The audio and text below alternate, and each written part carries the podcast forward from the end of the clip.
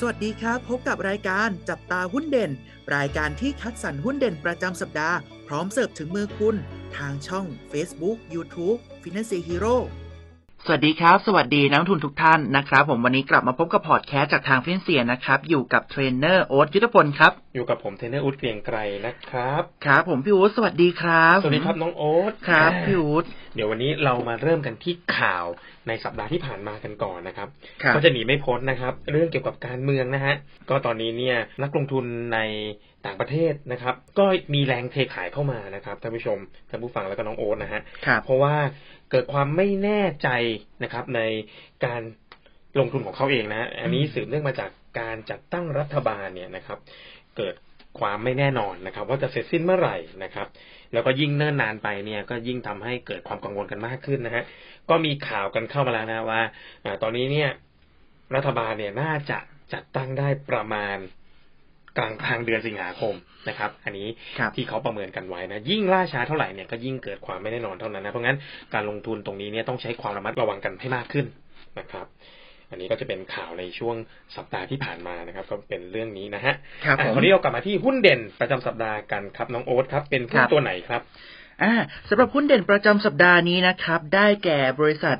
แอสเสท เวิรด์คอร์ปจำกัดมหาชนนั่นเองนะครับ หรือว่าตัวย่อของเขานะครับ ก็คือ AWC นะครับผมซึ่งตัว AWC นี้เนี่ยจะเป็นบริษัทนะฮะที่ทำธุรกิจในเรื่องของการถือหุ้นในบริษัทอื่น เป็นตัวของรูปแบบ holding company นั่นเอง ที่จะประกอบในเรื่องของธุรกิจอสังหาริมทรัพย์ ชั้นนำนะฮะที่มุ่งตอบสนองในเรื่องของไลฟ์สไตล์และก็ครบวงจรในประเทศ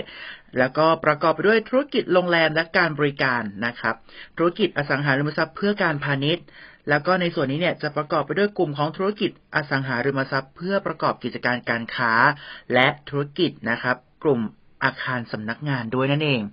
นะครับ ซึ่งในตัวของ AWC เนี่ยรายได้ของเขานะครับหลักๆแล้วเนี่ยมาจากการเปลี่ยนแปลงมูลค่าตัวอสังหาริมทรัพย์เพื่อการลงทุนเนี่ยอยู่ที่ประมาณ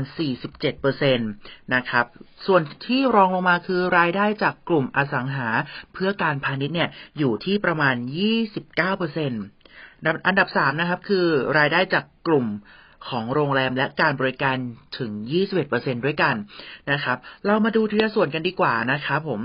สำหรับตัวของกลุ่มแรกนะครับ โรงแรมกลุ่มที่เน้นการบริการอาหารและเครื่องดื่มนะฮะ อันนี้จะมีด้วยกันทั้งหมด 4 ที่ ยกตัวอย่างเช่น เรื่องของโรงแรม Marriott Marquis Queen Park นะครับ โรงแรม ดิโอกุระนะ Prestige กรุงเทพ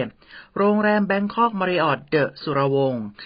กลุ่มที่สองนะครับ คือโรงแรมกลุ่มของในเมืองหรือว่าในกรุงเทพของเรานะฮะก็จะประกอบไปด้วยสี่ที่นะครับ ยกตัวอย่าง เช่น โรงแรม Hilton สุขุมวิทกรุงเทพนะครับ โรงแรม DoubleTree by Hilton สุขุมวิทโรงแรม Le Méridien กรุงเทพนะครับ ต่อมานะครับจะเป็นส่วนที่สามรีสอร์ทที่เป็นเน้นในเรื่องของ Luxury Style นะครับ จะมีด้วยกัน3ที่นะครับโอ้ขอยกตัวอย่างเป็น ตัวของโรงแรมบายันทรีที่เกาะสมุยนะแล้วก็มีอีกที่หนึ่งที่ตัวของกระบี่ด้วยนั่นเอง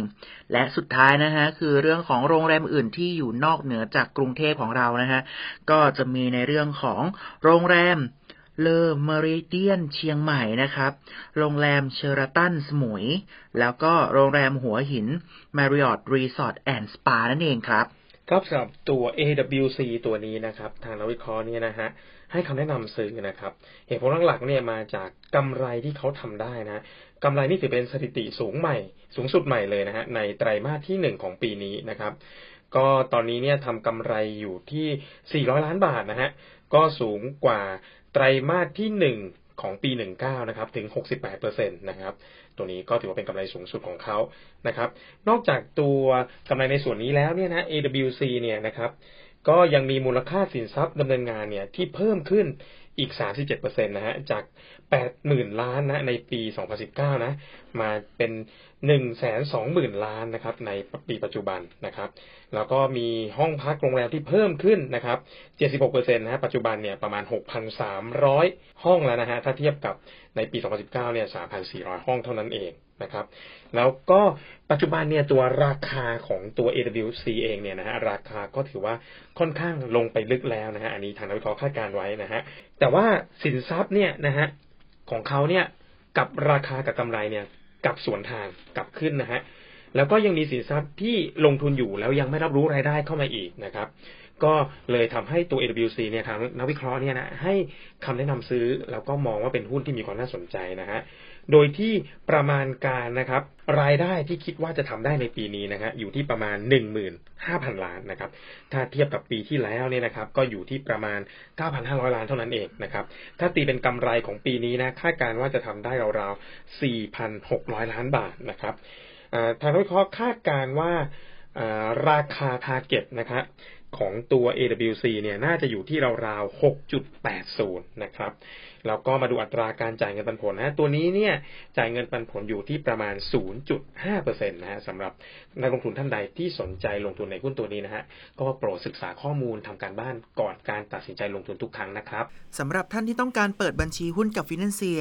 สามารถเปิดบัญชีได้ที่เว็บไซต์ www.financehero.com ใช้เวลาเพียง 8 นาทีก็เทรดได้ทันทีครับ และถ้าไม่อยากพลาดข่าวสารและความรู้เรื่องหุ้นดีๆ แบบนี้ สามารถติดตามช่องทางอื่นๆ ของ Finance Hero ได้ที่ Facebook, YouTube, TikTok และ Twitter นะครับ แล้วพบกันใหม่ในสัปดาห์หน้า สวัสดีครับ